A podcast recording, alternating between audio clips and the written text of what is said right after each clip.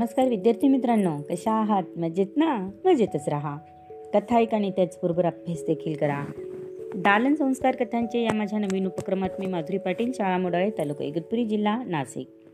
तुम्हा सर्व छोट्या दोस्तांचे मनापासून हार्दिक स्वागत करते. मुलांनो या उपक्रमात आपण ऐकत आहोत गमतीदार कथा. चला तर मग सुरू करूयात आजच्या गमतीदार कथा. माकडा माकडा खूप त्यातली ही पहिली कथा. कथेचे नाव आहे माझी ओळख. या या मुलांनो. ओळखलं का मला?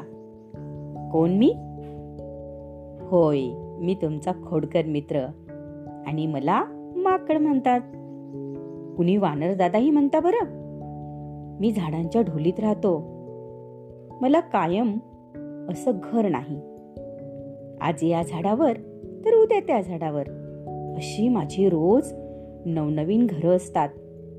एके ठिकाणी राहणं मला अजिबात आवडत नाही. मुलांनो मला चार पाय आणि एक लांब शेपूट आहे. चार पायातील पुढील दोन पायांचा मी हातांसारखा उपयोग करतो. झोपदार उडी मारण्यात मी पटाईत आहे. उडी मारताना मला माझ्या लांब शेपटाचा तोल सांभाळायला उपयोग होतो. माझं तोंड काळा आहे. पण दात पहा. कसे स्वच्छ आहेत. झाड पाल्याने मी रोज दात साफ करतो. मी दात विचकतो. म्हणून घाबरून जाऊ नका. मला सवय आहे तशी. मी शाकाहारी आहे बर का? ताजी फळं चिंचा आवळे बोरं भाजीपाला हे माझं खाणं. कधी झाड पाला खाऊनही मी राहतो. मी तोंडाने हुप हुप असा आवाज करतो. माझा आवाज ऐकला की सारी मुलं गोळा होतात. मला पाहून त्यांना खूप आनंद होतो. आणि ती आनंदाने टाळ्या पिटू लागतात.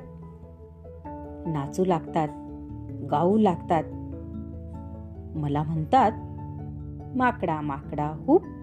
तुझ्या शेपटीला शेरभर तूप माकडा माकडा हुप तुझ्या शेपटीला शेरभर तूप दिवसभर या झाडावरून त्या झाडावर उड्या मारण्यात माझा सारा वेळ केव्हाच निघून जातो.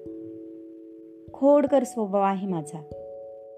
रोज कोणाची तरी खुडी काढल्याशिवाय मला चैन पडत नाही. पण हाच खोडकर स्वभाव मला अनेकदा खूप नडला आहे. बर का मुलांनो? एकदा एका पारद्याच्या जाळ्यात मी नाहक सापडलो. आणि कायमचाच त्या जाळ्यात बंदिस्त झालो. आता फक्त जुन्या आठवणी काढत या पिंजऱ्यात मी दिवस काढत आहे. तुम्ही मुलं येतात तेवढाच तो मला विरंगुळा. ऐकायची आहे का तुम्हाला माझी कहाणी? ऐका तर. उद्याच्या भागात मी तुम्हाला माझं जन्म आणि बालपण ही कहाणी सांगणार आहे. तोपर्यंत धन्यवाद. आवडली ना मुलांना आजची कथा? तेव्हा उद्या पुन्हा भेटूया अशाच एका नवीन कथेसोबत. आपल्या लाडक्या उपक्रमात ज्याचे नाव आहे दालन संस्कार कथांचे. तोपर्यंत धन्यवाद.